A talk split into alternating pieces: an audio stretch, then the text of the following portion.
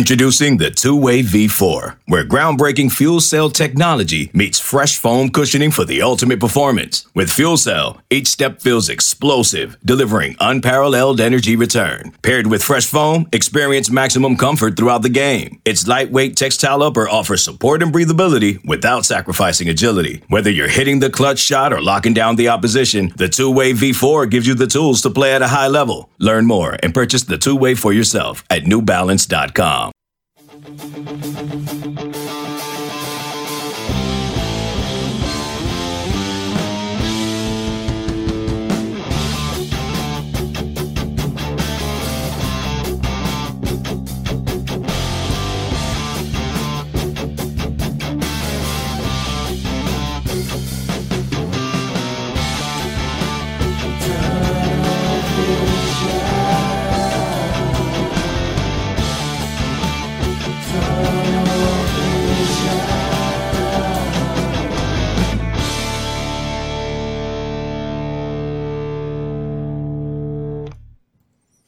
Hello, everybody, and welcome to Tunnel Vision, a show brought to you by USCFootball.com. I'm your host, Keely. You're joined by Ryan Abraham and Chris Trevino. We have a fun show for you guys today. We got to break down USC's first game of the 2021 season. It was a win over San Jose State, 30 to 7. So we'll talk about that and what it means for the the future of USC and, and the future uh, season because it seemed kind of similar. I feel like it's a game, guys, that we've seen before, a season over we've seen before. So we'll talk about that.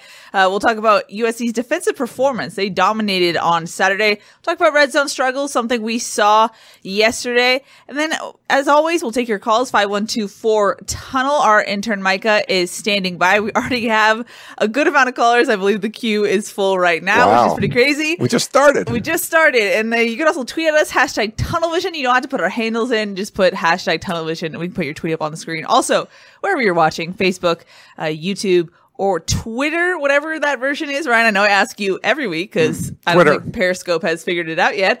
Uh, put your comments, questions, concerns. We love hearing from you guys, and we love to answer your questions as best as we can.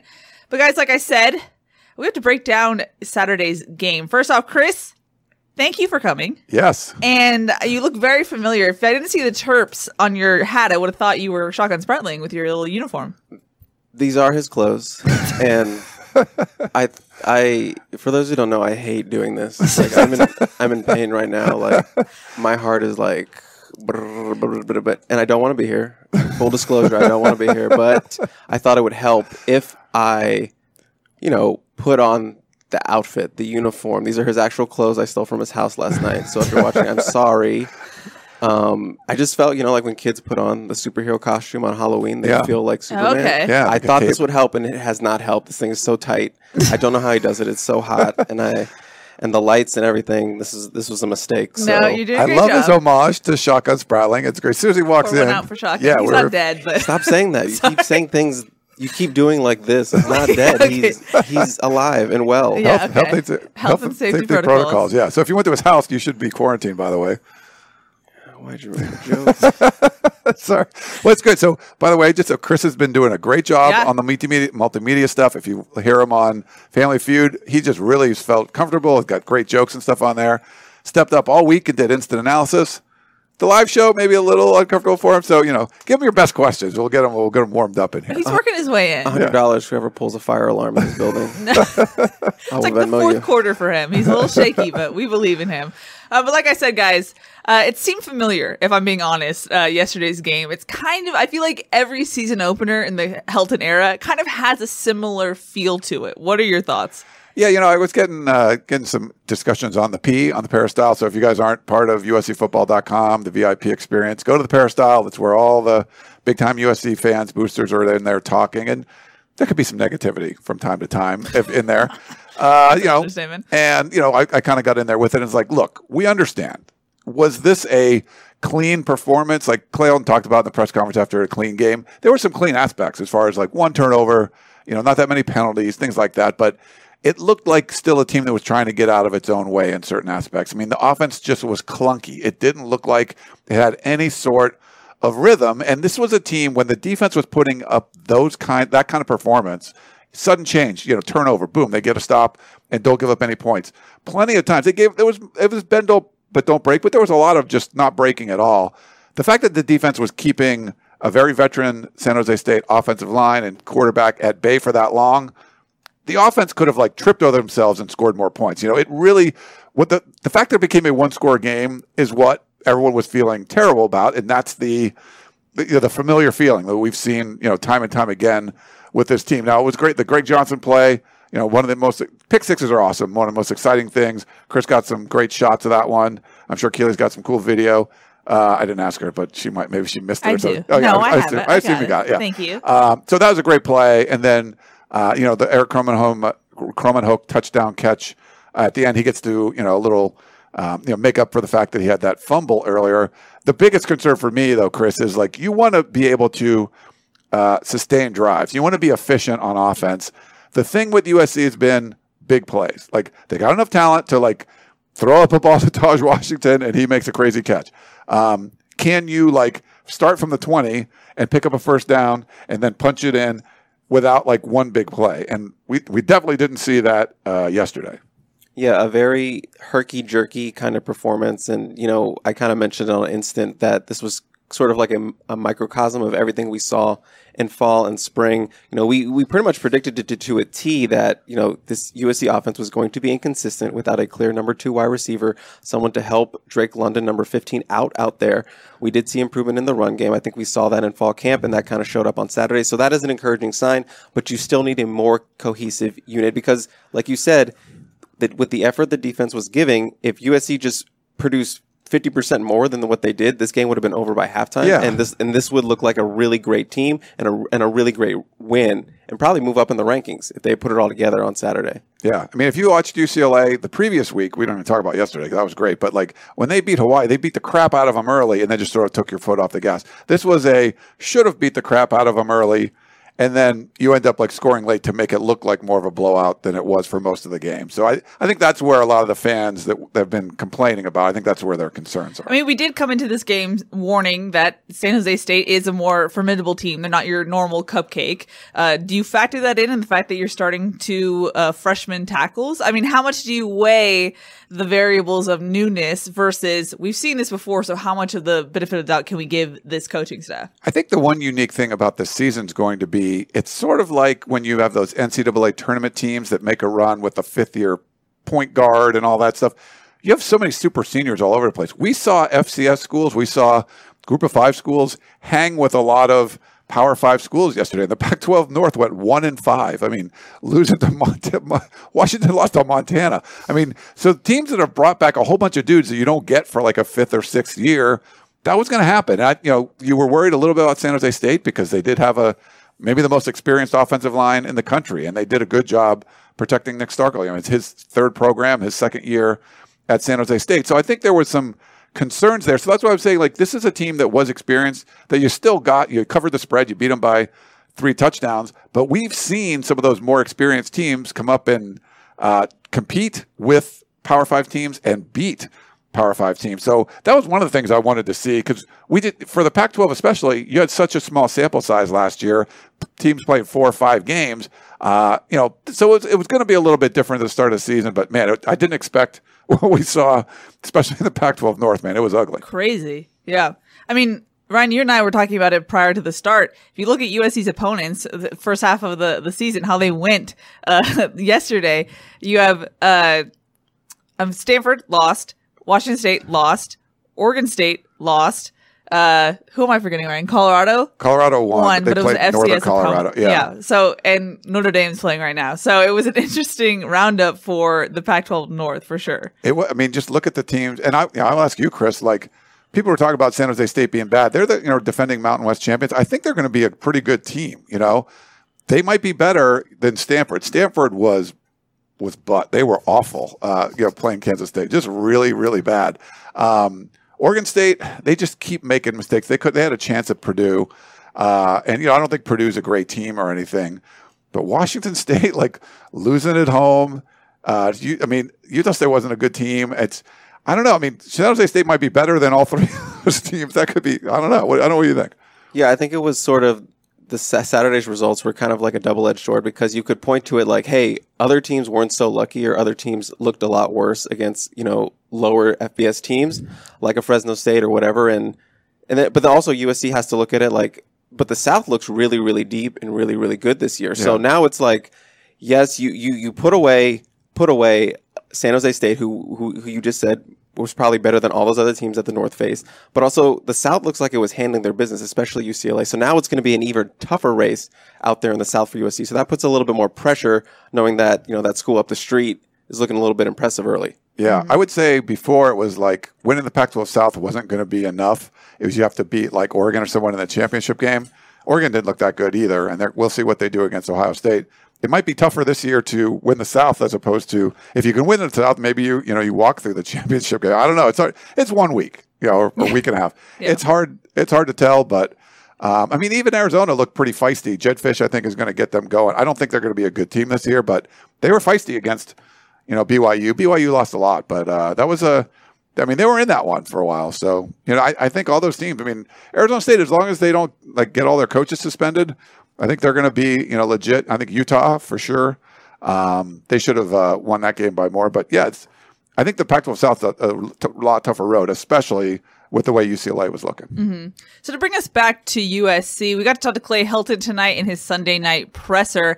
Uh, we got some injury updates. Nick Figueroa has an AC sprain. Drake Jackson has a thigh contusion, and Chris Steele has a shin laceration. Although he did say he had a bit of a hamstring issue to us uh, post game, so that's kind of interesting there. But all three are listed as day to day. And then Isaiah Pola-Mao, who did not start yesterday uh, because of ha- health and safety protocols. Helton sounded like it was iffy. He said they're going to try and get him back in time for Stanford, but I think they have to see with that one. And then Gary Bryant Jr., we noted on Saturday, was at the Coliseum. He was not dressed out in pads, but he did return. He was cleared on Friday. Uh, and he also was dealing with a hamstring issue. So Helton said they hope to get him back uh, practicing in uh, this upcoming week and playing on Stanford uh, in against Stanford. So we'll see on that. But as far as health wise, USC came out pretty healthy. I know, Chris, you talked to Nick Figueroa. Is that something where it's one of those things where uh, the guy says he's fine and then it kind of lingers a little bit? Yeah, I mean, if we had a dollar for every time uh, we had a, we talked to a guy after a game and he said, "Oh, I'll be fine. I'll be good to go for next week," and then they're out a couple weeks. You know, Yeah. I could buy this place and burn to the ground, so I never have to be here again. but that it, it- that's a little concerning, just because Nick Figueroa does play a, huge part on this defense. Yeah. Yeah. He did have the shoulder surgery in the offseason with with the torn labrum, um, so that's one you're gonna have to monitor closely this week. And you know, USC does not have the greatest amount of depth on the defensive line. They're, they've had, they had some issues there, especially interior. Uh, but that's a guy you're crossing your fingers is oh, is he, he means it when he says he'll be good to go for Stanford because that's a game they're gonna need. Yeah, for him. sure. But I would say two things for USC fans. One, Stanford's pretty terrible, so you don't have to worry about that. And two, as good as this defense played, you have to say like their captain was out. Like Isaiah Yeah. Paul didn't play at all. You had a true freshman playing there Yeah. at safety. You lost Nick Figueroa. You not lost Drake Jackson with amazing interception, by the way. Yeah. Um, you got Josh Jackson in there who hadn't been practicing the last couple of weeks. He had two near interceptions in that game.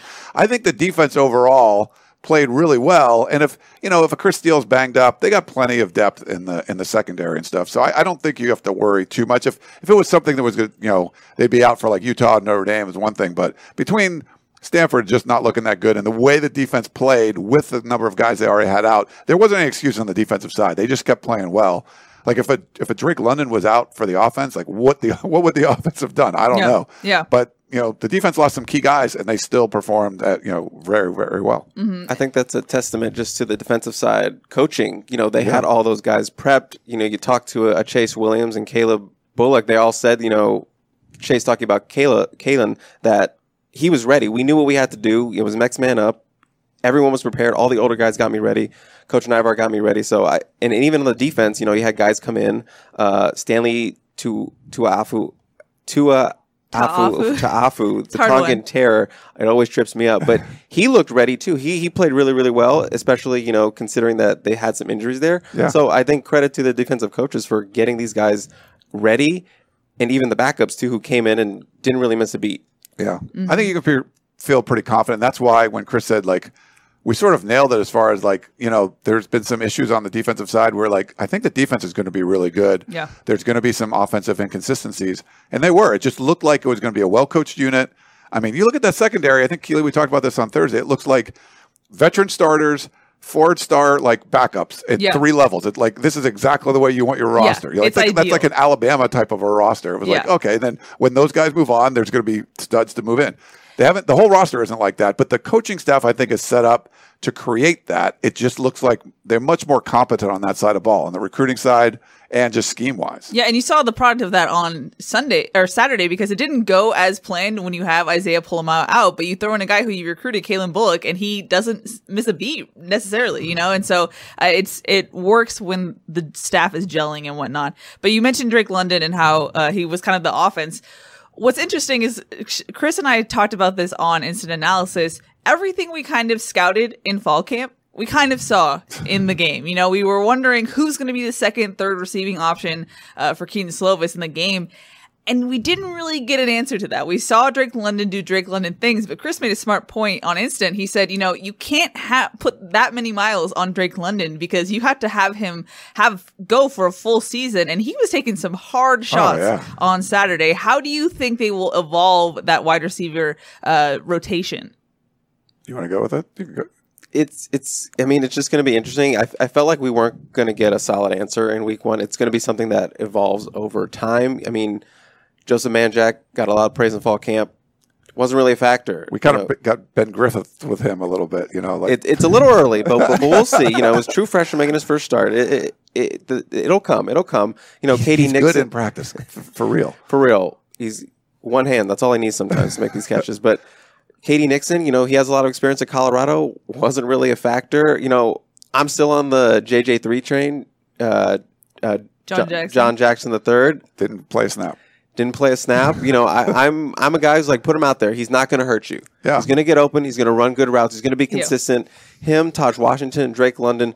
Go with that. Filter in the the young guys, Manjack, uh, Michael Jackson, and uh and Kyle I Ford. want to see Kyle Ford too. Yeah, he's, Yeah. he's So- the presence. That's what I think should happen. But obviously, I'm not a coach. That's that's just my two cents. It's unfortunate. I mean, you can't put that kind of mileage on him. He's going to be. He's going to just be wore out by the end of the year. I mean, Especially against San Jose State. yeah, like he had, and they were really physical with him, and you know he wasn't appreciated all the time. I think There he some got. cheap shots, I'll say, from my angle on the field. There was some, yeah. I mean, they're like they're basically like, hey, you know, it's like that center, like a dominant center. You're gonna like let him get his points, but you're gonna foul him a bunch of times, so he doesn't want to like post you up anymore. Like I think that's what San Jose State was doing, but you can't put him in that sort of situation. I think he had 14 targets, I believe, and then 16 targets.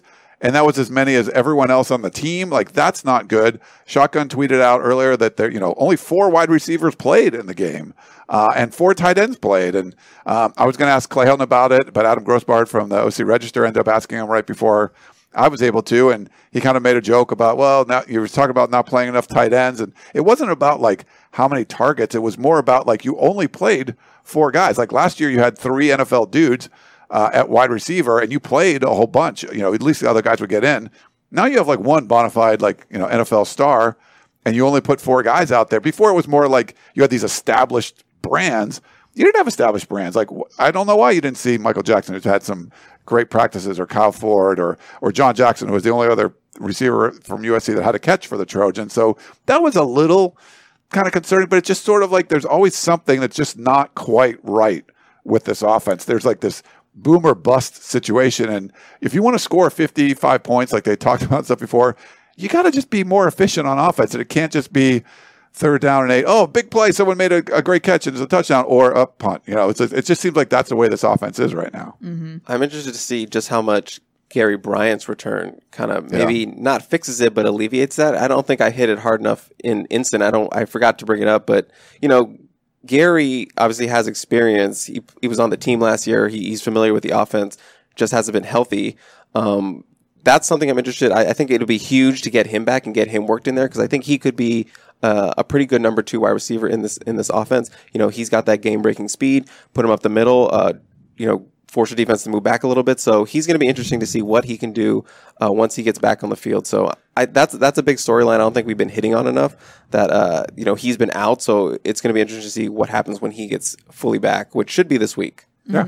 It's interesting. We're talking about the wide receivers, but coming into the season, we were talking about the run game and USC's offensive line. How was that going to play out? Uh, it seems like Mike Jinks stuck to his word. We saw a 1A, 1B running back situation with Vavae Malepeai and Keontae Ingram. What did you guys think of the, that duo? Yeah, I talked to Vi afterwards, and he seemed pretty happy with things. It just, again, there was a lot of like north south running. Just there were a bunch of runs that just didn't go anywhere, or you know, uh, go for a loss. But they had some really effective runs too. Third down runs. Uh, it was third and eleven, I think. Uh, Vi picked up. Um, I mean, they, know, they, they, had a couple third and decent size that, that you know they just ran the football and actually uh, it actually worked there. So I think you know talking with some of the players, it seemed like the offensive line communication was better. So there was a fewer like just complete busts. Some guys, sometimes guys got pushed around a little bit, but I think they pushed around some of the San Jose State guys as well. They definitely had a couple of, great defensive ends that would give USC some problems sometimes. But overall, I mean, both guys averaged, I think, over five yards a carry. Um, so there was there was definitely some effectiveness to the run game. Maybe not, you know, this you know huge plays that you would want, but they had some good plays. And uh, at the end of the day, you kind of look up and you're like, I thought they might have more yards than uh, than what they did. But overall, I think it was pretty good. Just you know, there were some spots where it just you know it wasn't working. Guys were running north south, and it just kind of got shut down. And the problem is when that was happening, it seemed like then the drive would kind of stall. Like if it's like third and nine or second and nine, it just seemed like I don't know. I'm not sure. There's a lot of confidence that they're going to be able to get this back and pick up the first down. Mm-hmm. Uh, Keontae averaged 5.7 yards a carry, and the Levi averaged 4.6 yards oh, a carry. Okay. So there you go. Um, let's talk about special teams, and then we have a full caller queue, so I'll get to that afterwards. Ryan, I know you are the special teams guy. That is your area. What did you take away from Saturday's performance? So Clay Helton was asked about it too, um, and you know he had some good things to say. There were, it wasn't as clean as I'd, I'd love to get your thoughts too, Chris. But there was, uh, I mean, Ben Griffiths had a really good punt that was uh, a lot of hang time down at the ten. Um, I think it was over 50 yards. And, you know, but there was one time he was backed up and, you know, it ended up being like a 36 yard punt. Clay Helton said that they were really trying to go for uh, hang time and not get any kind of returns, which, you know, I think that's understandable. But like when I talked to Sean Snyder during fall camp, I asked about out kicking the coverage, and he didn't see like that was like a foreign concept. He's like, I just want him to boom those things, and he was, you know, he, he wasn't really booming them again. So it's one of those things like you could talk about. Oh, he's doing a great practice. Uh, and we didn't see that as much. Um, Parker Lewis, I thought, did well. I mean, he had some uh, some kicking you know, accuracy issues in camp, but he you know was perfect on all of his kicks, and they needed it because three times in the red zone uh, they end up kicking field goals. He did have one kickoff out of bounds. He was the rest. He did have gets touchbacks, but the out of bounds one. But I think the couple bigger mistakes was on the punt. You know, not only did you not get any big returns, but a couple of the punts. You know, one was fielded inside the ten. Uh, and one uh, was he failed to catch it and it rolled like 30 yards all the way down inside the the two so or whatever it was. So yeah, I, I don't think it was a great. And there wasn't like complete gaffes on special teams, but you wanted to see a couple like really good plays, and then most everything being pretty average. I would say it was probably a below average effort. Chris, your thoughts? Yeah, nothing that was like, oh, that's terrible. Nothing, yeah. nothing like that. I also think we need a boom jar. Anytime anyone refers to like a booming pun or anything, put a put a dollar in there, like a swear yeah. jar. I will not be donating any money. not legally. She's legally binded. Yeah, legally she cannot. She cannot do it. I think when I talked to Snyder, he had said that or something, so I tweeted that out, and everyone's like booming. But I think you even got. I, I got a booming off uh, on on Saturday. So, but the big thing I was looking for is Parker Lewis, just because he did yeah. have some issues in fall camp with consistency. We saw him missing some kicks. We saw Alex Stadthaus get some of those first kicks out the gate in practice sometimes, maybe as a motivation tactic. I would not have been surprised if Stadthaus had actually gotten the start. That's how sort of iffy Parker Lewis had looked, but Parker Lewis came out, hit all three of his attempts. One was very close. We were standing right under it, and we were yeah. like, "Whoa, that one snuck in." So it's going to be interesting to see if he can keep that going um, after a pretty good start. That was a. I just wanted to see how he got off on the right foot after you know a, a back and forth camp. So it's going to be interesting, you know, how it looks like on the road in a yeah. night game, stuff like that. You know, this one was a little more easier environment. Uh, a similar but, environment. Yeah, too. similar environment. So you know, I, I'm I'm interested to see how that moves forward, the kicking game. So yeah, we'll see. We shall see. Already, as promised, let's go into some callers. I believe the first caller on the line is Jimmy from Santa Monica. Hello, you're live on television. Hey guys, can you guys hear me okay? Yeah. Okay, so uh, yeah, I was at the game uh, yesterday. One big observation for me was uh, the use of two tight ends. Now, I liked how that benefited the run game. I think that's a big reason why we ran for 160 yards or something like that. But in regards to the passing game, there were multiple passing downs where Harrell would line up Malcolm Epps and Krommenhoek in the slot against San Jose State's nickels and safeties, who are obviously more athletic, faster, and better pass defenders Um, I'm having a hard time understanding how that benefits the passing game. Um, could you guys enlighten me on why Harrell was doing that, putting two tight ends in the slots instead of people like K.D. Nixon, uh, John Jackson, K.D., and yeah. Thanks, Jimmy. Hey, Jimmy. Jimmy from San Mo. Thank you for that one. no, I think and I think Shotgun was tweeting about some of the stuff too. Some of the formation, and he'll have his uh, breakdown of all the formations, everything. It was kind of interesting where they ran. Some, it just didn't seem like it was the optimal personnel at all times. Like you'd love to see like a Michael Trigg out there instead of Krommenhoek or whatever in a in a passing situation when it's probably not going to be a run. Now, to be fair, like when they popped that uh the, the with the third and eleven run, maybe it helped to have a you know one of those tight ends out there. I don't remember the formation exactly, but I think you're right. There were some curious ones where you don't want to be too predictable, but and you if you have like passing situations and you have like passing tight ends and like blocking tight ends, I'd rather see the passing tight ends out there on third and long. Yeah. I wonder how And much you- though uh playbook comes into to play with uh Michael Trigg. I've heard that sometimes with the freshman coming in it's a little trickier, so I'm not sure. But if that's the case, maybe just have him memorize a couple red zone plays. Not sure. Playbook's like this big. I I'm just saying. Uh, what do you think, Chris? Well, for me, I just thought y- y- there were some curious matchup dis- decisions, but I felt like more they were just trying to get a nice big man on a on a smaller nickel guy. Yeah. stuff like that. You know, because they have some big tight ends. You know, Jude Wolfe, he's six foot five. Malcolm Epps is like seven foot nine. I don't know something something like that. So that those Don't are the those are the matchups you want in that slot. You know, they're not the quickest guys, but they can go up and make those catches. I just think Kedon needs more trust with some of those guys. Like a Malcolm Yeah. Epps, he missed all of fall camp. You know, Michael Yeah. Trigg still building that chemistry. Obviously, like you said, still needs to learn the playbook. And they and they got Trigg there in there a little bit later, mm-hmm. looking like they were trying to get him for a spark. There was one play where he looked open in the end zone, and I, I could hear the fans yelling, "Throw it to Trigg! Throw it to Trigg!" I think that was an incompletion, but they're they're trying to get that involved because Trigg could absolutely be a different difference maker in this offense. Yep. He has that kind of ability from the stuff we've seen him from those catches he makes in fall camp. All he needs is one down the field, Moss and three guys, and offense is rolling. Yeah. Yeah. Well, thank you, Jimmy, for the call. We have another caller on the line, and I believe it is Andrew from San Diego. Hello, you're live on television. What's your question for the team? Thank you guys so much for uh, participating during the games with us blowing up your Twitter feeds. I'm sure it gets arduous, but you guys show much, a lot of tolerance, so it's much appreciated.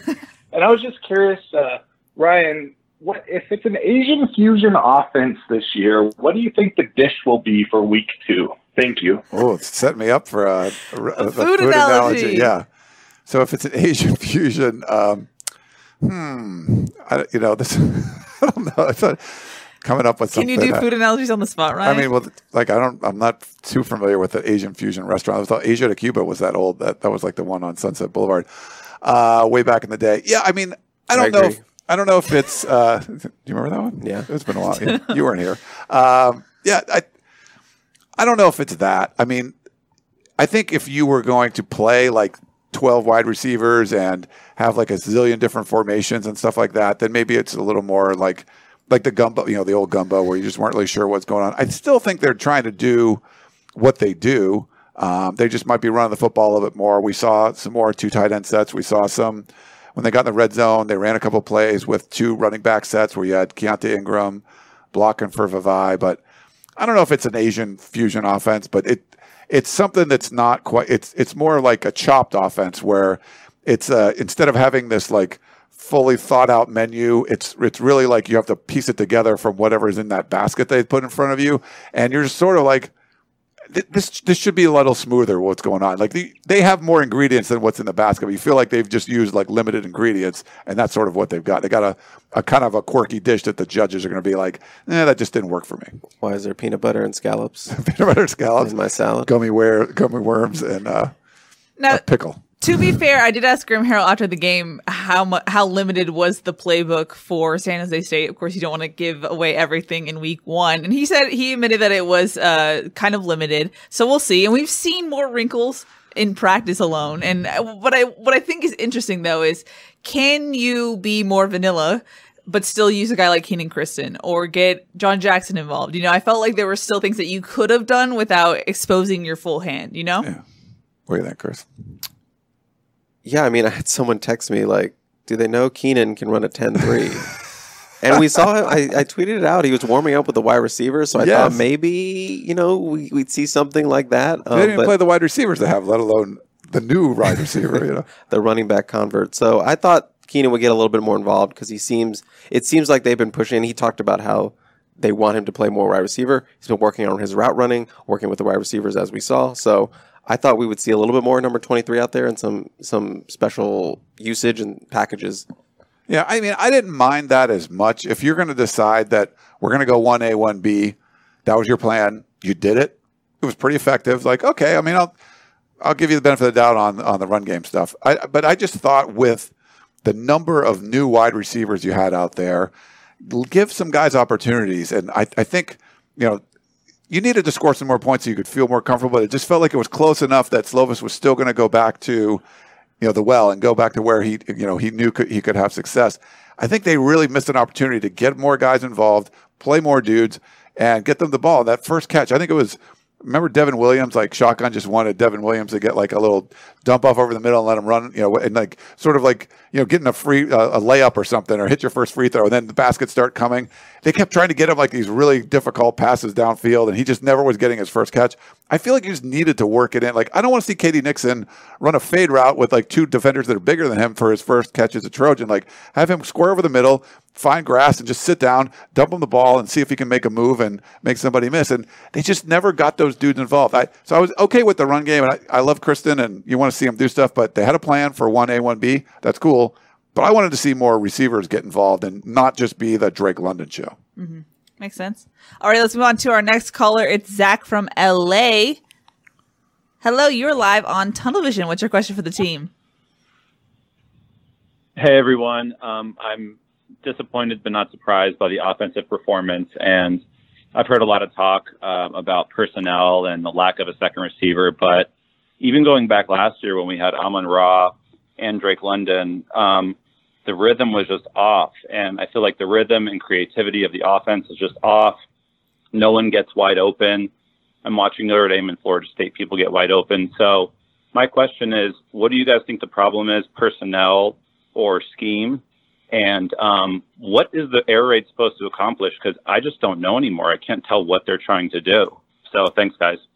Thank you, Zach. Zach, yeah, I mean, it's a legitimate question. Um, you want to see that was part of the gumbo offense where there just no one was really getting open. You're just sort of having your stars make plays, and it started getting back to that a little bit. You know, it's like, yeah, I thought with the air raid it would be more that way, and the problem is, Chris, like there are definitely going to be critics of running an air raid. It's finesse. It's blah blah blah. People that don't want it. They, go, maybe they want to be student body left, student body right, or they still want a fullback. But I don't mind. You're going to run some kind of more modern offense. But when it struggles like this with good athletes, it just opens up to more criticism. Like not even just like the way you're running it's wrong. Like you shouldn't be running this at all, is what they're saying.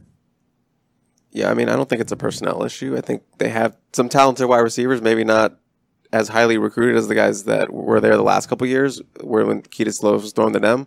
So yeah, I think it just needs just an injection of something, something Yeah. a little bit more because it's it's stale right now.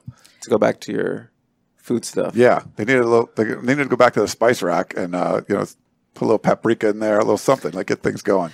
This is an interesting topic brought up by Reign of Troy in their cast. They were talking about Drake London and how he's moved outside. Would you want to see USC move him more inside or at least go in and out or red zone, use him inside or mix it up or keep him where he is right now? Uh, they did. I think it was that one. It was like a, a series. It might have been in the third quarter, like when USC just got started. I think it might have been the first series of the third quarter. I think they tried to run, Vi. He got stopped for a yard. They threw one to London, and they got like five, and it was like third and six.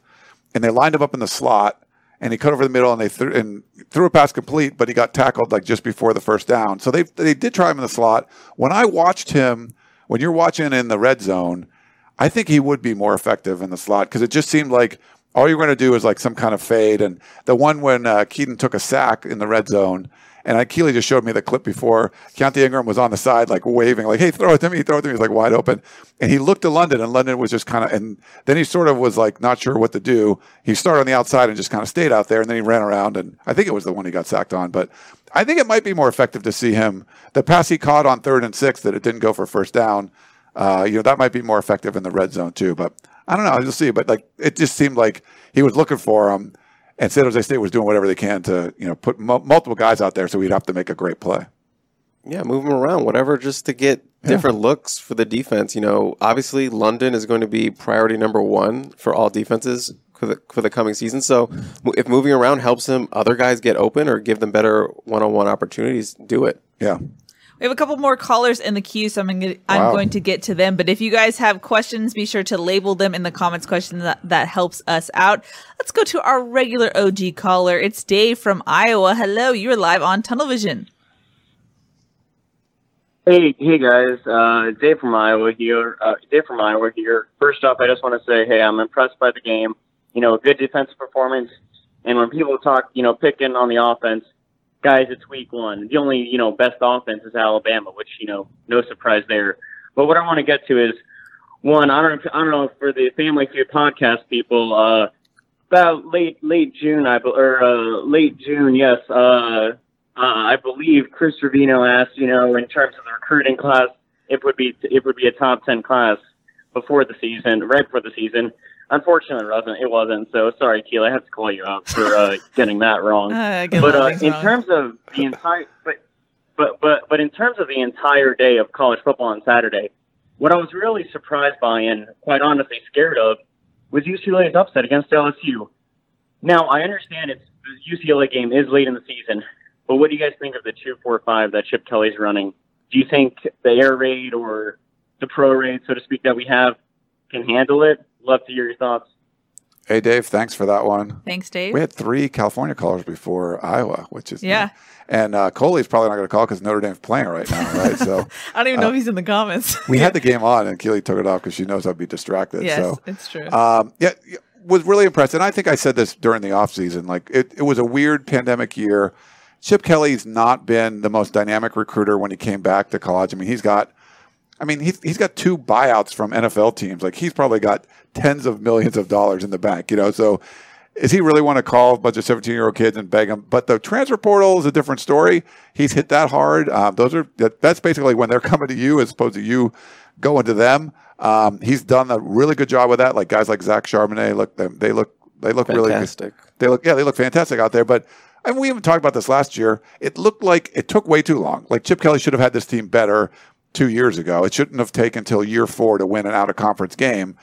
But we saw the run game be really productive. We saw the defense um, just getting after. it. I mean, even the blocking schemes with the offensive line. You watch some of the run plays. I mean, guys are pulling, like everyone's doing their assignment and opening up holes for these guys. And LSU's got a lot of athletes. They've got athletes all over the place.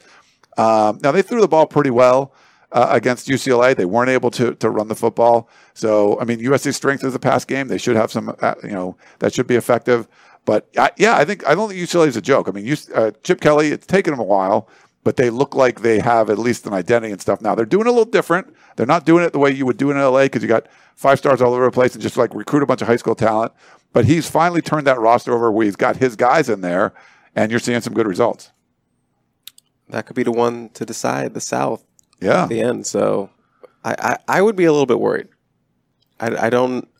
If you don't find another sort of weapon for London, I mean, it's the end of the year, so you should have multiple guys that could play with London by the end of the year like that. Then I think you're in a better spot. But right now, I'd be a little worried. Yeah. I Is think the power in the visor? That's my question. Because Chip Kelly switched to the visor. He's two and zero in the visor, and uh, they said he was. I forget what his record at Oregon was when he wore it. It was like eighty and twelve or something. So he's like, you know, he's booming. It's, He's it's channeling. yeah, it's funny. Even like my partner on the podcast of Champions, David Woods, who can be like a pretty homer on with the UCLA stuff. It's fun. He's he's really down on the Bruins, and he, he doesn't like Chip Kelly. He's terrible. He's terrible. And now he's like, they're going to win the national championship. So it's funny. So it took him a while, but he's uh, he's on board with Chip Kelly now. I, I mean, I like the Chip Kelly hire, but it was it wasn't good for the first couple years. He did he did beat USC that first year, but uh, you know they've just they've just struggled. And but we saw some signs of them being and going in the right direction last year. Pandemic year, it's hard to put a lot of stock into it, but now you're seeing that. Like what, what I thought I saw last year, I think you're seeing now, and they're going to be legit. I think they'll probably lose some stupid games, but they're going to be capable of beating just about anybody. Alrighty, we have one more caller in the queue, so let's get to that. And then questions afterward. It's John from Glendora. Hello, you're live on Tunnel Vision. Hey guys, what's up? Haven't called in a while. I know Ryan's ready to roast me again, so it feels good. Uh, but uh, real quick, I, Dave from Iowa actually took my thing. I was in Tubby to relax. I was there. It's the first game. Guys are going to get in the game. I liked what they did, but I feel like we do need another weapon. I think Kyle Ford's going to be that guy. Just let him be healthy, and I think we'll be just okay. And next week is going to be a lot of sluggo because we're going to run that ball down Stanford's throat. See you guys. Hey, John. Not to roast you there, man. You're, Kyle Ford's my guy. It was really, it really bummed me out. He didn't get it in at all. Like, I want to see him somewhere. I just The see interesting thing is that he kind of had the body language like he knew he wasn't going to play. Like he was dressed out and everything, but he kind of had his helmet near him. It was kind of near the bench at times. And so, kind of, that's when guys know that they're not 100% healthy. This is pure uh, speculation here, but it seemed like he knew he maybe wouldn't get in. And it was interesting. Yeah, because we've talked to him, and he said he's. But it, like you said, it doesn't always mean if a player says they're good to go, they're good to go. But it seemed like you know he had some huge practice days, full contact stuff. We just felt like he was going to be ready. So maybe he's not quite cleared yet. I don't know. Right, and we've talked about it when we watch practice sometimes that he's had he has weird like practice stretches where he'll be a full participant, but then some days he doesn't like do one on ones or he's like kind of held back a little bit. So Yeah. not really sure what what that's about. It's probably something we need to get to the bottom of this week this this week of practice. Yeah. But Ryan, when you asked about the wide receivers, you specifically, uh, excuse me, you asked Clay Helton about them. You specifically asked about Kyle Ford, and he said he he expected to use him on Saturday, but that just didn't happen. Yeah, I think uh, uh, maybe I worded it weird, but I was like, was the plan to only play four guys? You know, because it's just it's sort of like that's what happened. I, I think remember if you remember just two years ago or whatever, the plan was to play like twelve dudes or something like twelve. He wanted all the wide receivers playing, and they really didn't. They kept a really short rotation. So I just wanted to know if that was the plan. Um, I think just because things weren't quite clicking, they just stuck with the guys that they knew. They did use more, you know, two tight, end sets. They used more tight ends and everything. So uh, there wasn't as many opportunities to put like four wideouts. And when they did, it seemed like they just went with those four guys that they, the guys that had started. So I mean, Manjack was great. Got the, he got the, we got to see him out there a lot. I don't know if he. I think there was one target, but I think it was a tipped pass at the line of scrimmage. I don't know if that counts as a as a target, but uh, you know, we didn't see K.D. Nixon targeted much. I think there's that one fade that was incomplete. Um, just wanted to see more of those guys ro- rotate through. Thank you, John, for the call. We appreciate it. Last call was from him was in March, March 7th. So glad to see you back. Alrighty, let's jump into some questions. First one is from John, who says, I like the way that Todd Orlando is developing the young talent on the defensive side of the ball. When is the offense going to follow suit with Trigg and Manjack? I like the way the defense is playing. I mean, not hesitant to play guys at all, and you know, you play like a Manjack, but they he wasn't really involved, and I think it's harder maybe to get a receiver involved than a safety who's going to be out there uh, all the time. But yeah, I don't know. Do you think it's like a trust issue, or what do you think? Like just Yeah, I think you. I was just actually just going to bring that up on the last point that we were talking sorry. about. But I, I just think it, it has to do with trust. You know, Kedon needs to find trust in these guys. I mean, you can make all those throws in practice, which helps, but until you actually do it in a game, you know, we have fans screaming, opposing fans screaming. You know, everything's going chaotic on the field. You have a, an actual opposing defense that wants to rip your head off, and you have to trust these guys to make the catch over the middle or down the sideline or on third down. You need to build that in a game. So that's why I think it's important to filter these guys in. Yeah. You know, see who's going to be the guy to step up. You know, maybe if John Jackson had played that game, maybe he had he has five catches that game. I don't know. So i I think it I think it does come down to trust. Obviously, he favors London because that's the guy he trusts right now. He, Yeah. He's looking number 15's way, and everyone knows that. So someone needs to step up and ha- and be like Kedon. I got you. Trust me. Yeah, we yeah. saw that last year with Bru McCoy. It started coming down late in the season, which is why he was going to be a big important piece for 2021. So no one else has that that role of like he, he he's relying on him. They built chem- chemistry last year, so he has to start all over with someone new. If there was like a pie chart, how much is chemistry dependent on the quarterback himself or the wide receiver or both? I think Maybe a sometimes wide receivers feel. Uh, I mean, they feel a little helpless sometimes. Like if you're running free a whole bunch of times and you're like, "Hey QB, I'm I'm open, I'm open." You know, I mean, there's there's stuff you can't do. Where if you're the quarterback and you want to go a certain direction, you can throw it there even if the guy's covered. So I I feel like sometimes receivers feel like they're you know, but uh, part of that's the communication too, and and the trust. Where if if K.D. Nixon comes back and goes, "Hey man, they're, they're like playing ten yards off me. Just dump you know dump me the ball and I'll make a play." does Kedon trust him enough? Like if Drake London says that, obviously you're going to do it. But right now, like you said, if if there was a Bru McCoy out there, who's to say that uh, you know he has two guys he trusts, and then it's easier to trust everybody else. Where you only trust the one guy, it's hard to like kind of spread that trust out among everyone else. Because I think you're just instantly get the snap, London. Yeah, he's looking like he's yeah. like, "Where's London?" He's so over I, here, thi- yeah. I think it's sort of a little bit like that. So someone just needs to step up, and you know, it, we saw a little bit with Tahj, you know, coming up with that huge touchdown. That that's can only do wonders for the for the uh, the chemistry between them. You know, coming up with that big touchdown. So you want to see that foster a little bit more because it kind of died off a little bit. He did have that one over the middle, looked like it hit him right in the hands. Yep. Didn't come down with it. So you know, you want to see more consistency there. We have a question about the middle linebackers, or excuse me, inside linebackers. The Wheeler Dealer said, uh, "Did they make any plays?" And shouts to Shotgun Spratling, who is watching and also putting um, some stats in our notes here. He said Raymond Scott was third on the team with five tackles. Kana'i Mauga had three tackles and a forced fumble, and Goforth had uh, Ralen Goforth had one tackle. So the question is, uh, what do you take away from the inside linebacker play? I know that's something that we saw progress over the 2020 season. What did you take away from Game One?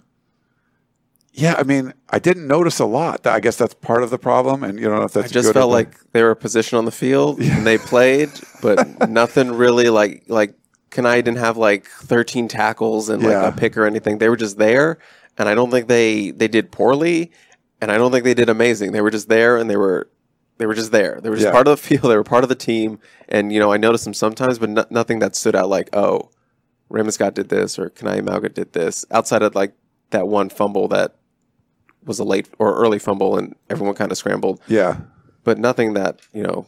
that stood out. Yeah, I mean, you got it was like homeroom, and they took attendance, and they were there, but they didn't get detention. They didn't like cause problems and get kicked out of class, and they didn't answer every question. They didn't get a gold sort of- star. they were there, like they were the kind of the wallflower in the back of the room that's not going to talk very much, and uh, that's sort of what I felt like with the, the you know you want to count Drake Jackson's play, which was a great play by the way, where he was rushing the passer. Now he's more of a, a rush end or whatever, but he was rushing the passer, noticed that it was a screen.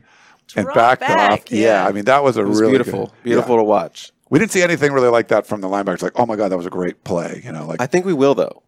I think we Yeah. will eventually. Oh, we got a question from Mark Watkins who says Chase Williams had some struggles while Calen Bullock looked great. Could we see Calen win that starting spot next to Isaiah Pola-Mao when he returns? Uh, I think they like the veterans that they have back there. Um, I'd have to, I don't know like if Chase like had a, a really bad game or anything. I, I mean, you'd have to go back and watch film, but I I think they just feel confident. You know, he's just someone that could come in off the bench and they could spell either one of those guys if they if they want to. But I, I don't think it's going to be a like. Calen Bullock had a, good- a good game in his first uh, game, and now he's going to like win the starting spot. I, I think it's just more of a he's just proved he can be he can belong out there. I mean, we knew the coaches were high on Calen, and now it just proved it to USC fans why uh, they had scouted him early as what they did. So Yeah. interesting there. We had a question from Scott from Eastern Washington who said, "Best defensive performance in years. When was the last time USC held a team to less than ten points?" Well, I have the answer for you guys. Uh, they defeated Utah State in 2016, 45 to seven, and also beat Oregon State 38 to 10 in 2017. So there you go. So. He's right when he says best defensive performance in years. I tweeted out, I think you got to give Todd Orlando the shutout. And the reason being is because, well, first of all, the offense wasn't really helping them out at all. And they kept, you know, special teams didn't really help them out. Um, yeah, they gave up one touchdown, fine. But they also scored a touchdown. So I think it's gonna it's gonna even out. It's a, it was a, a net zero for the defense. So I, I think it's a, I think it was a really good performance. One of the better ones we've seen. Chris, One your would say neutral. stock neutral. Stock neutral? I, I'm not. Shotgun You're supposed to be anti-stock neutral because you're shotgun right now. You're right. You're right. So to hell with that. Can I say that on this show? Sure. Okay. You can say whatever you want. Wow. I, I just want to point out is the hot take as a media person, but I thought it was uh, uh, an interesting. No, I'm gonna say it. I'm a great move. Todd Orlando declining to speak to the media after his It was kind of one, of- one of the move. best one of the best performances. Hey Todd, can we talk? No, it's all right. I Just I walked hear- on by. We, I saw that because I wanted to talk to him. Well, and- obviously you wanted to talk. to Yeah, Todd and then Orlando. he, uh, he was like, "No." It was a whole game plan from the reporters. We were like all in the same location, so he could just walk up to us. It was a whole thing. We were ready for his his day, and then he was like, "Thanks, guys. It's okay." And kept walking. We were like, "Okay." to be fair, I feel he would rather talk if they stunk. Like, I no, I don't mean, like know. I don't think he shies away if they're not playing well. Here's the thing, though. He came to USC in 2020. 2020, we weren't in the tunnel to do post game interviews. He's not used to it. I he's I don't think he knew that was kind of what happens after games. So I think it was Oh. one of those like not sure moments. So Interesting. I love this cat and mouse game continuing. I also fe- I also kind of felt like he didn't really want to talk about it until he seen film. He seems Yeah, like a guy yeah, like that's- gotta watch the film. Yeah. I gotta watch the film. It's like, I saw what you guys saw. They scored seven points. You know, Mm-hmm. but Uh, Richard had a question. He said, "To play devil's advocate, what's the likelihood that this was a vanilla version of USC's offense? It seemed bland and inefficient." Well, like I said before, like the playbook's already like this big, so maybe they made it this big. It was a little smaller, but no. um, I if it's a vanilla version of the offense, I don't want to expose Drake London like that, uh, but for potential injury or just leave him out there that long. Um, I'd rather play some younger guys and give them opportunities. So I don't know if it was like vanilla, so to speak, but I mean, if it, it just seemed like you were trying to win the game by going to your best player, which seems a little different than we're not going to show anything. Uh, I think just think that's a little bit different. Corey had a question on Facebook that said, I feel like the offensive line held their own against a very experienced defensive line. Is Kedon Slovis under specific instructions not to take off running? It looked like there were opportunities to pick up first downs by running that Slovis didn't take advantage, advantage of. I don't know if he's like under explicit instructions not to run the ball. I think he's he's a pass first quarterback. He's looking to make the play down the field with his arm. But there were times that you saw where he, you know, he he can make a move with his play, put one defender in a spin cycle, and picked up some yards with his his legs. So I wouldn't say it's an explicit instruction not to run, but I just think he's he's focused on looking down the field. He may not see that it's a little bit open, more open as he's you know looking downfield, trying to fi- trying to find the receiver. Yeah, he picked up I think one first down with his legs, and then there was another like third and long. That He had a ten yard run. He ran, uh, but he didn't. 16, yeah. yeah. but he didn't quite uh, pick it up there. But Mike on Facebook wanted to know, was Drake Jackson hurt? It seemed like he missed a lot of time in the second half. yep, Contusion. Was that coming into the game though? I know he was limited in practice a couple weeks prior. Was that something he re-aggravated? You know I don't know. It might have been on the interception, but I'm not. I'm not sure. I watched rewatched the broadcast and I didn't see anything. I don't remember anything of where he would have got banged up, but it definitely seemed to be in the beginning. He was. It seemed like he was fine, and then later on was when. Uh, and we weren't sure. We saw him over on the bike. He went into the medical tent. So the fact that he went into the tent for a while, I think you tweeted that out. It probably was something during the game, but Yeah, my my guess is when he got tackled on the return, if my memory serves right, someone came in and hit him right on the, the thigh, and he went down yeah, like a running back. You know, he's not used to he's not used to being the one tackled. So Right. Sure. and maybe he wasn't excuse me ready for that. So that in my mind, I think that's where he got kind of hurt. It's funny in the fall they do some drills where like offensive players would do like tackling drills, do, and defensive players would do like blocking drills. Like if you get an interception or whatever, someone's returning, then you would be able to like block a, a, an opponent. But I don't think they had ones where oh no, they had some ball security ones too. I think so. Like you were more like carrying the ball and then Well, they would switch. Offense would do defensive drills. Yeah. defenders would play running back or catch passes. yeah, like wide it was receiver. kind of interesting. But I don't know if they did ones where you would get tackled. So like right. you know, so you got to get tackled properly. We got a question from John who said, How did the interior offensive line look to you? I saw one play where Vorhees was pushed in the backfield and tackled his own man for a loss question mark.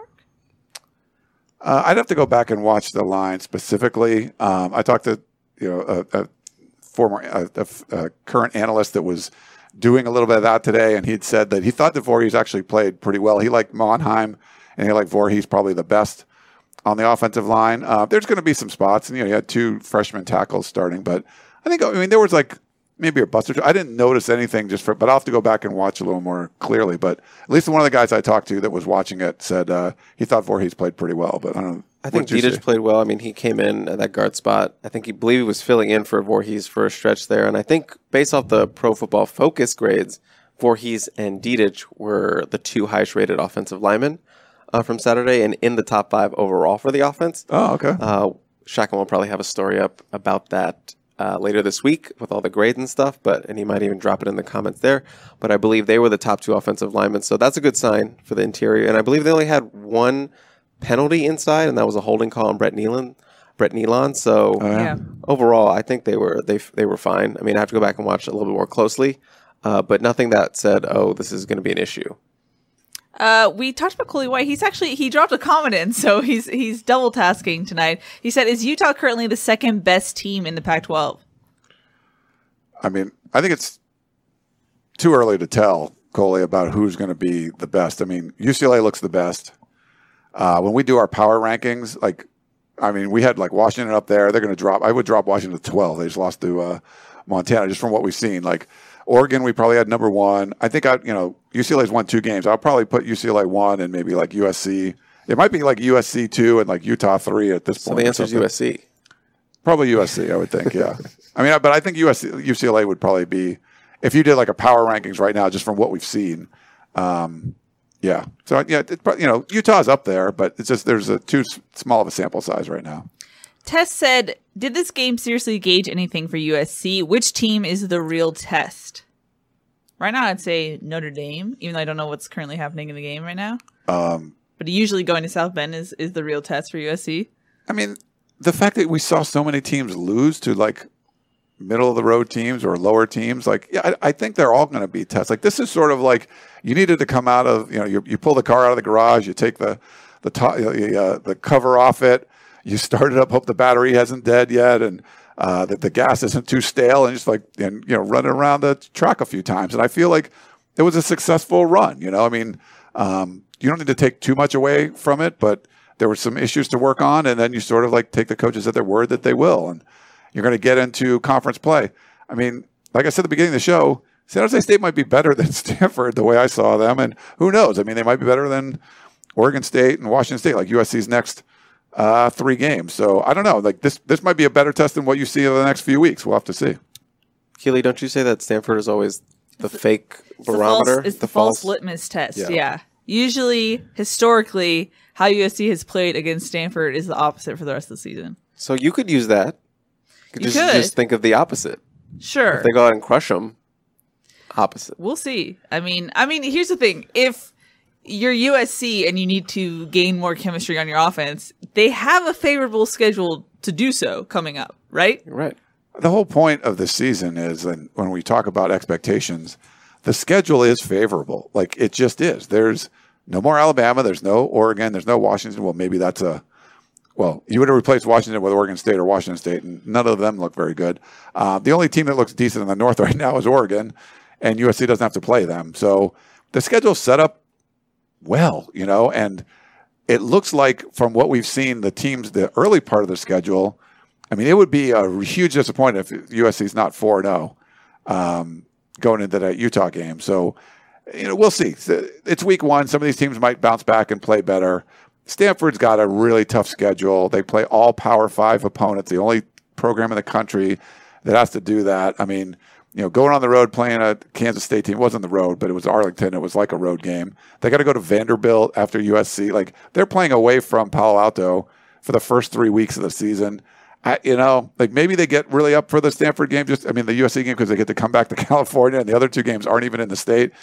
But I, they don't look very good. And uh, Oregon State, you know, you should win that game in the Coliseum. And Washington State just lost to Utah State at home. You can't lose that game. So it's just set up well that this is not a very hard schedule. And maybe fans have to be a little more critical of how the team looks as opposed to, hey, you got the dub. That's all that matters. Like, you want to look better. At least you got to win, and you won by 23 points, uh, even though it maybe didn't look the way you want.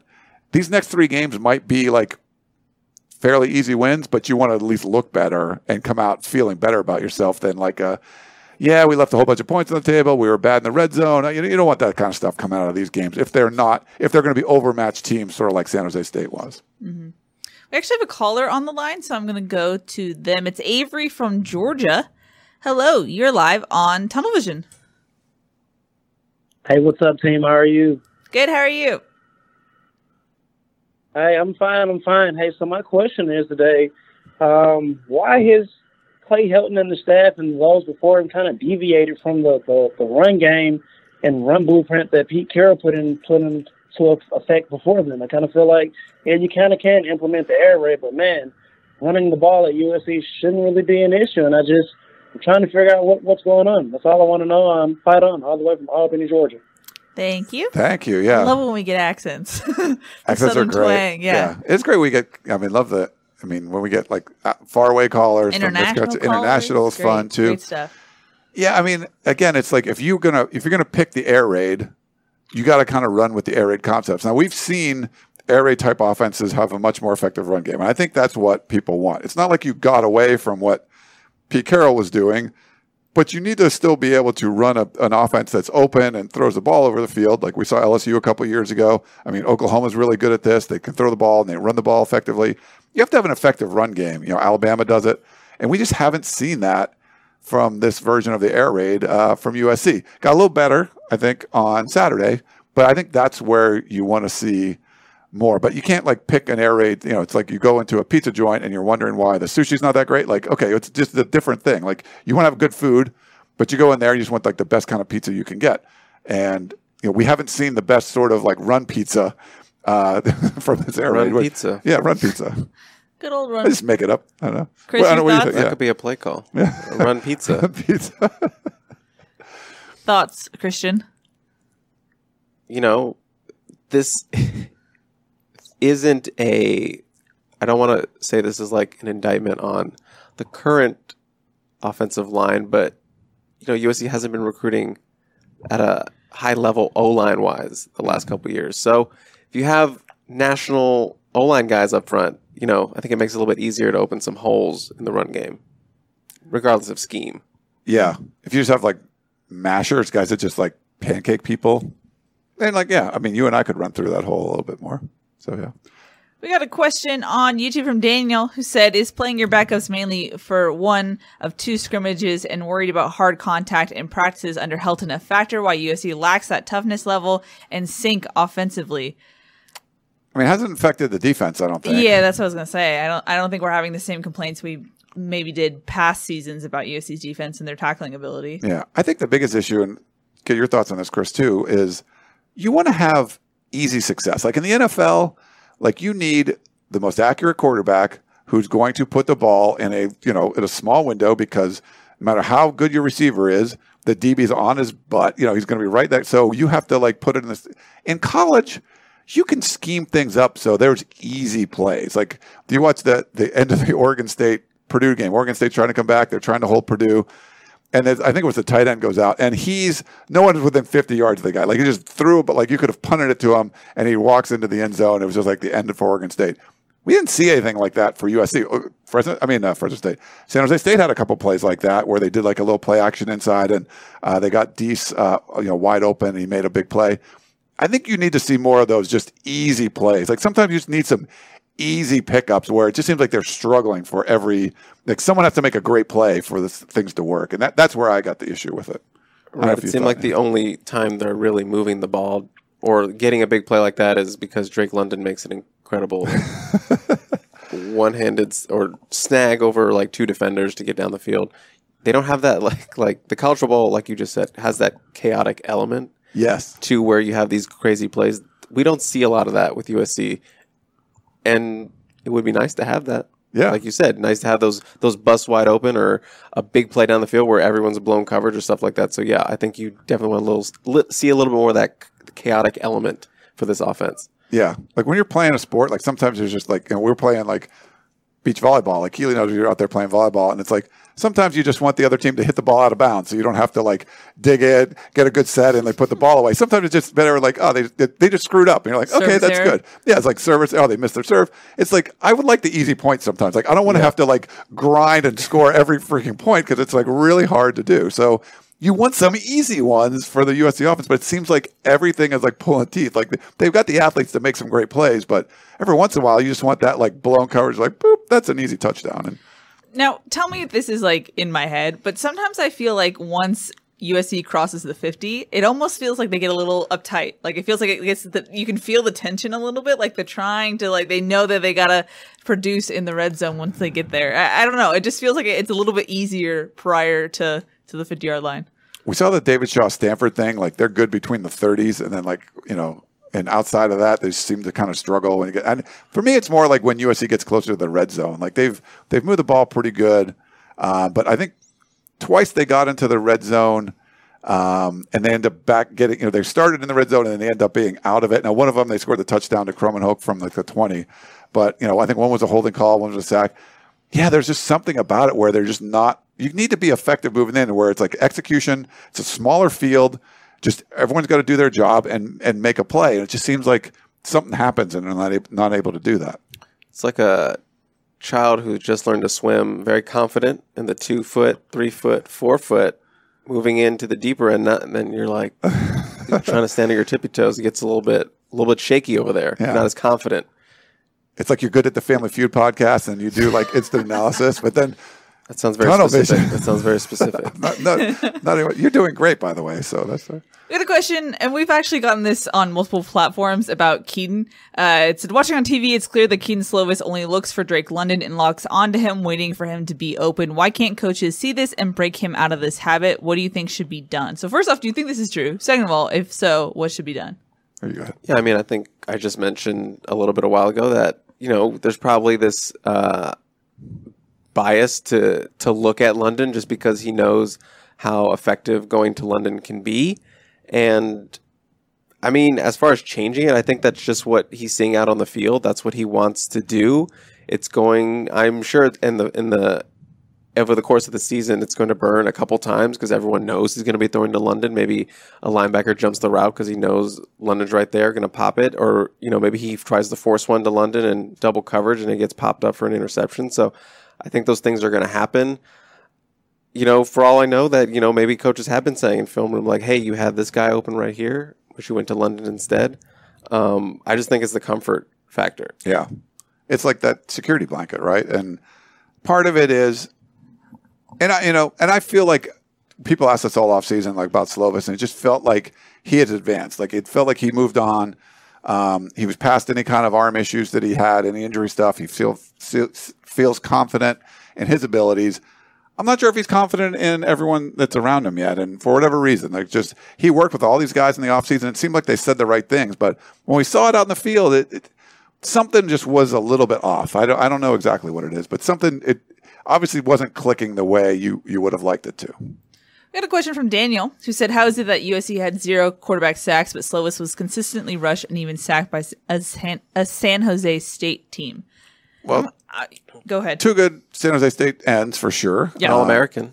Yeah, uh, I mean, it's not like they're they're chump chumps back there, but I would say I asked Clay Helton about this specifically, and um, he said, yeah, the numbers. I asked him today on the press conference, and he said the numbers weren't going to be there. They didn't get that, but he felt like they did impact Nick Starkel and the passing game, forcing him to get rid of the ball quickly. He was, you know, Clay Helton said as soon as he put his back foot down, he was getting rid of the ball. Can be frustrating for a guy like you know Drake Jackson, you know, rushing the quarterback, Nick Figueroa, whatever, because he is getting it away quickly.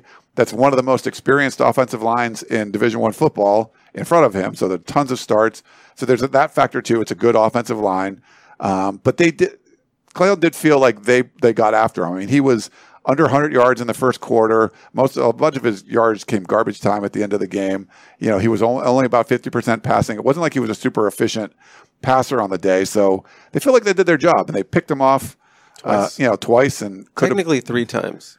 Yeah, that Josh Jackson one looked like it was. And It looked like it was the, clean. And even the other one that like the receiver looked like he almost caught, and like Josh was sort of on the ground, and it looked like it landed in his arm. Yeah. never hit the ground, and he sort of just like let it roll off. I'm like, if he just clutched it, like that probably would have been an interception too. I don't know. It was Yeah. it was strange, but I, I feel like they did a pretty good job on him. I wasn't too concerned that there weren't sacks, but I thought they got a lot of pressures. Yeah, overall, I feel like this defensive line has more consistent pressure. Like it's coming from a lot of guys versus just like a, a Drake Jackson or a Leonard Williams. It's not that one guy that you have to double team. I feel like there's a lot of guys who could put pressure on opposing offenses, offensive line. And I saw, I thought we saw a lot of bull rushes. I thought the pocket collapsed pretty consistently against San Jose State. So that was at least a positive sign there. And Chris, I know you talked to some defensive linemen who said they definitely want to fix that stat issue. Yeah, I talked to uh, Jacob Lich- Lichtenstein, who you know who was very happy to be out on the football field. You know, he hasn't played in essentially two years, injury issues two years ago, and then last season he opted out and came back in late, but didn't get to play. You know, he kind of stepped up when Nick Figueroa went down. Um, he's going to be a vital part of this defensive line unit. But you know, I did ask him about the sacks. Like, you guys didn't get any sacks. I'm sure you and Vic So'oto are not happy about that. And he said, "Yeah, we we weren't we weren't happy with that result, but but." He kind of hinted like this coming week, yeah, we got to fix that. We got to get some sacks. So I guess they're hoping or looking forward to you know correcting that this week at Stanford. Yeah, they Stanford played two quarterbacks, um, Tanner McKee and Jack West, and you know neither of them were like great. we'll see what, the, what they're able to do. But Stanford usually blocks it pretty well at the offensive line, you know, the offensive line spots. But I think they're going to get some sacks this week. Overall, flipping sides, I feel like for the newness of the offensive line, I think they performed pretty well, given that you're starting Courtland Ford and Jonah Monheim. And I, I, we saw some mixing and matching more than I think I anticipated. Part of that was because Courtland Ford dislocated his finger. Um, but I thought overall it wasn't like I think a lot of USC fans almost were kind of having low expectations given the past. But I think that they did pretty a pretty solid job. Yeah, and there was more offensive line subs than wide receiver subs. So because we got to see Justin Dedich play, we got to see you know McKenzie came in. McKenzie came in and played. They moved Monheim from right to left when that happened. Um, so yeah, there were. I mean, they tried some stuff uh, on the offensive line. I think that's. I think that was a good way to do it. They picked their starting five, but they, they had some other guys that they wanted to get some run, and they got some run too. And you know, you, you let your veteran come in there and play some. You know, with Courtland Ford have the injury, so I think they feel pretty confident about all that stuff. So and not just a new O line, but new coach too, new new simplified calls and stuff. So that was something they're obviously they've been working on all practice, but you're not really going to know how it's going to go until you get it out on the field on Saturday against a another opponent. Um, so I think that was a good first one, first week one experience for them. You know, you just got to grow from there. Yeah, mm-hmm. I, I, don't know what you guys feel like, but when you're talking about college, because you have the limited working, you know, the limited meetings and all that kind of stuff. If you have a defensive coordinator or some any kind of coach that comes in and says, you know, the offensive line coaches here, like we simplified the calls, like I'm never going to go, oh, that's probably a mistake. Like, it's usually like, if you're like, I, made the call, calls a lot more complicated and, and more in depth. I'm like, yeah, that's probably going to be a problem because these guys don't have a ton of time to go. So, usually, if you're like, hey, we made it simpler, I'm, a, I'm usually on board with that as being a good move. Especially with 18 to 22 year olds. Yeah. Like, Shouts to Shotgun. that's his line. Uh, and speaking of Shotgun, he's updating me in our Google Doc that uh, FSU was down 18 points and just tied the game with 40 seconds to go. Whoa. So, Sorry, Coley. Yeah. Alrighty, guys. Uh, let's wrap it up. Any final thoughts before we do? We'll be back on Thursday to preview USC's matchup against Stanford. Overall, USC takes the game 1 0 to start the season. Mm. Not the best offensive performance, but the defense definitely had its moments. Final thoughts. Yeah. So first, I might you guys go check out uscfootball.com. We put up 15 videos since the game um, yeah. on YouTube and put it on the site. Tons of content. We've all been writing content. There's stuff going up like every hour, so make sure you go check all that stuff out. Uh, it was awesome to have Sua Cravens on the show on Thursday. We'll try to get him involved a little bit more. Hope you guys got to see him on the pregame, and he did a good job on the call-in show after the game. Uh, so I thought that was great. Love that Chris was stepping in for shotgun and the health and safety protocol. So we appreciate you. You did a great job. You great killed job, it. Chris. You know, you were like worried all the time, but we'll see. It, you know, love it. But you know, hopefully the fans enjoyed the game. We got it was cool to see people Fans in the Coliseum, back in the stadium. All the players talked about it. It was like it was great to see that. The student section was like there in force. Like that was great. Um, so yeah, I, I'm just and I was exhausted today. Like it was just a long day yesterday. I'm not in game shape. Like doing all the all the stuff that you're doing for that. So. Uh, but it was good, good overall, and we appreciate all you guys listening and watching the show. So thank you, Chris Torino. Final thoughts you know, I could have just gotten out here by not saying anything. We could just fade it into to the end of time, but you wanted to throw it to me. Yes, I did. Uh, yo, Gross. like he said, Shot, not shotgun, Chris. you just call me shotgun. I did. It's a habit if I'm yelling at someone. Just high. yeah. Yeah. Uh, great to have the fans out there. I'm excited for week two. I'm excited. We're in the season. Feels a little bit more normal. Obviously, it was nice getting to talk to players like we normally do after a game uh, you know, calling them aside, hey, can we talk to you? Yeah, that that's the nice part. Nice to have that again, and I miss shotgun. Yeah. We miss him too. She yeah, didn't realize what I said. She she could have. I was I was reading all the the comments in the in the chat. My helium boy. I like reading everyone's comments. Alrighty, thanks for watching this show. We'll be back on Thursday to preview USC's matchup against Stanford. That's Ryan. That's Chris. I'm Keely. We'll see y'all next time. Bye. Every sport has their big, juicy controversy. Boxing has the Mike Tyson ear bite. Cycling has Lance Armstrong. Baseball has its steroid era. Curling has. Broomgate. It's a story of broken relationships, houses divided, corporate rivalry, and a performance enhancing broom. It was a year I'd like to forget. Broomgate, available now.